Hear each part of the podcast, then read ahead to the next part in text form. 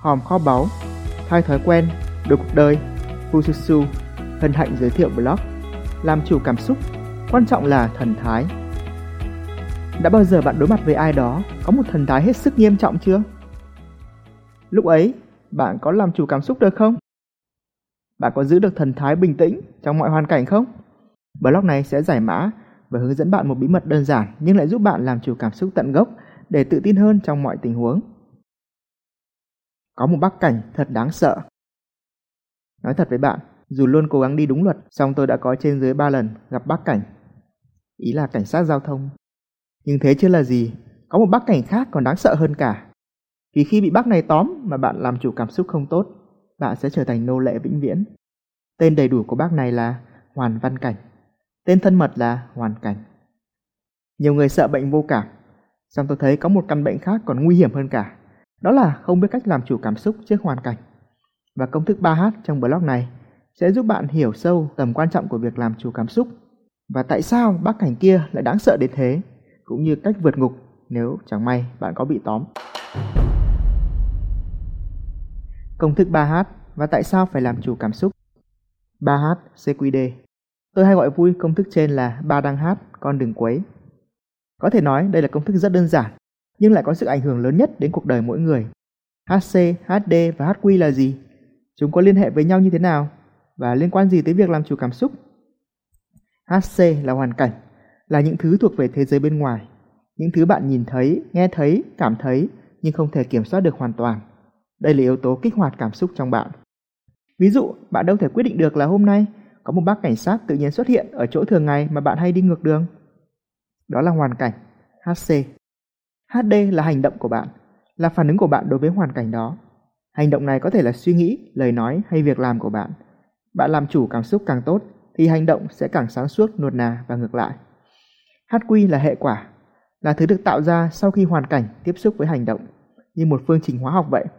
Hoàn cảnh có thể giống nhau, nhưng hành động khác nhau sẽ tạo ra hệ quả khác nhau.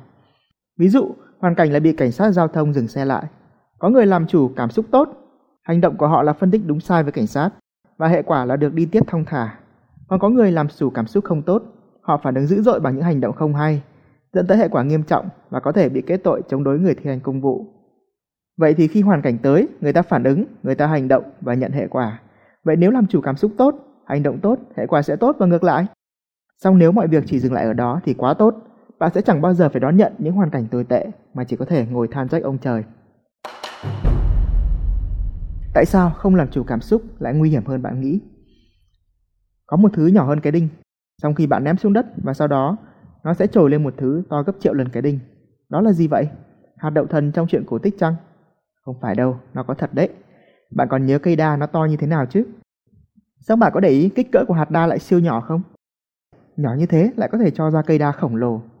Mỗi cây đa khổng lồ ấy lại cho ra hàng triệu hạt đa, mỗi hạt đa lại cho ra một cây đa khổng lồ với hàng triệu hạt đa khác. Điều này thì có liên quan gì tới công thức 3H và việc làm chủ cảm xúc? Thật ra, mỗi hệ quả cũng giống như một hạt đa, khi được gieo xuống đất và gặp điều kiện thích hợp, nó sẽ lớn lên và tạo ra một hoàn cảnh khác, kết hợp với hành động của bạn sẽ lại tạo ra hệ quả tương ứng.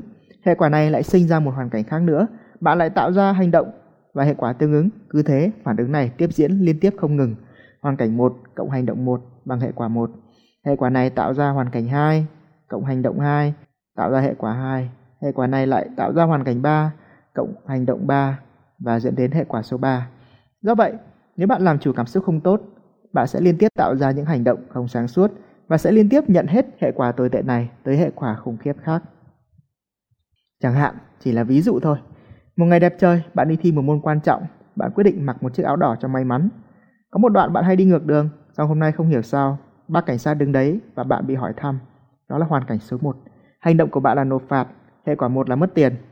Việc đó làm bạn ở mức suốt trên đường đi và do không tập trung nên bạn tông vào một cái ô tô, suýt làm bể một bên đèn xe. Rồi người chủ ô tô bước xuống, quăng vài câu chửi thậm tệ, đó chính là hoàn cảnh số 2. Vì bạn không muốn muộn thi, nên bạn lựa chọn hành động 2 là xin lỗi dối rít. Hệ quả 2 là ông ta cũng dịu lại và lái xe đi trong bực bội. Còn bạn thì phóng vèo vèo tới trường. May mà kịp giờ thi. Bạn vào phòng thi và hồi hộp chờ đợi.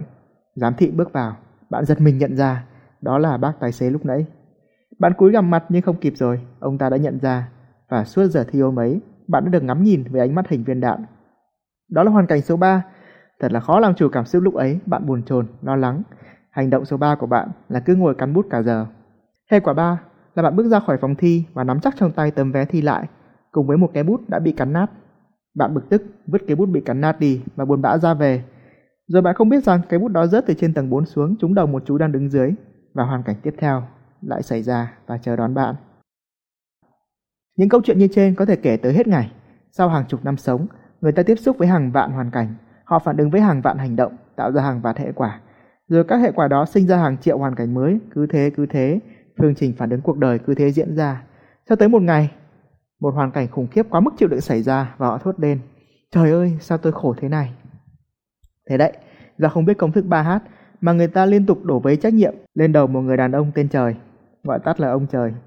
Họ không biết và không chịu thừa nhận rằng mỗi hành động trước đây của mình, cho dù là nhỏ đến mấy, cũng đều góp phần tạo ra hoàn cảnh trong hiện tại, dù nó có khủng khiếp đến cỡ nào. Họ luôn tin rằng phải có một ai đó để chịu trách nhiệm và người đó không phải là mình. Cho nên họ cứ phản ứng trong sự bực bội và càng phản ứng như vậy, họ càng tạo thêm những hành động không sáng suốt, họ lại tự thêm củi vào ngọn lửa đau khổ đang thiêu đốt mình, thật tội nghiệp. Công thức 3H giúp ta nhận ra mọi kết quả mà chúng ta đang có lúc này đều là do mình. Thật là buồn phải không? Vì giờ không còn ai để đổ lỗi nữa rồi. Nhưng cũng thật là vui, vì có nghĩa bạn là người chủ của chính mình. Khi ấy, ông trời trên kia cũng sẽ mỉm cười, vì đã bớt đi một trong hàng triệu người kêu giáo ông ta mỗi ngày. Quả thật, ông trời là người làm chủ cảm xúc tốt nhất thế giới. Khi bạn nhận ra mình phải làm chủ cảm xúc tốt hơn, phải hành động sáng suốt hơn, thì hệ quả tạo ra tất nhiên sẽ tích cực hơn và tiến trình ngược lại bắt đầu. Hệ quả đó sẽ như một hạt giống sinh sôi nảy nở và bắt đầu tạo ra những hoàn cảnh tích cực khác. Đó là luật nhân quả mà các bộ phim luôn dặn. Hãy im lặng, mọi lời nói đều có thể làm bằng chứng chống lại bạn trước tòa. Vậy làm sao để làm chủ cảm xúc hiệu quả? Nếu bạn Google từ khóa cách làm chủ cảm xúc, bạn sẽ tìm thấy rất rất rất rất nhiều giải pháp. Có thể là uống một cốc nước, hít một hơi thật sâu, rồi tự nhắc bản thân, dù có điều gì xảy ra thì một khi bạn còn sống có nghĩa là điều tồi tệ nhất vẫn chưa xảy ra. Cho nên hãy cứ bình tĩnh, Bolo Bala. Những lời khuyên này cũng tốt đấy, song thật ra chúng chỉ là thuốc giảm đau tức thời. Vì bản chất của chúng là hướng tâm trí bạn đến một thứ khác, để bạn tạm thời có những hành động không tiêu cực. Song cảm xúc tiêu cực bên trong thì vẫn còn đó, không được giải tỏa, chúng như ngọn lửa âm mỉ cháy chỉ chờ cơ hội bùng lên. Tôi tin vào triết lý phòng bệnh hơn chữa bệnh, nên việc làm chủ cảm xúc phải trở thành một bài tập luyện hàng ngày, thì khi các hoàn cảnh khó khăn xảy đến, thần thái của chúng ta mới đủ vững mà trụ lại. Vậy làm sao để luyện tập làm chủ cảm xúc? Một thứ rất trừu tượng và khó nắm bắt. Liệu ông trời có giúp bạn làm chủ cảm xúc được không? Thật ra thì ông trời luôn tạo cơ hội cho chúng ta làm chủ cảm xúc đấy.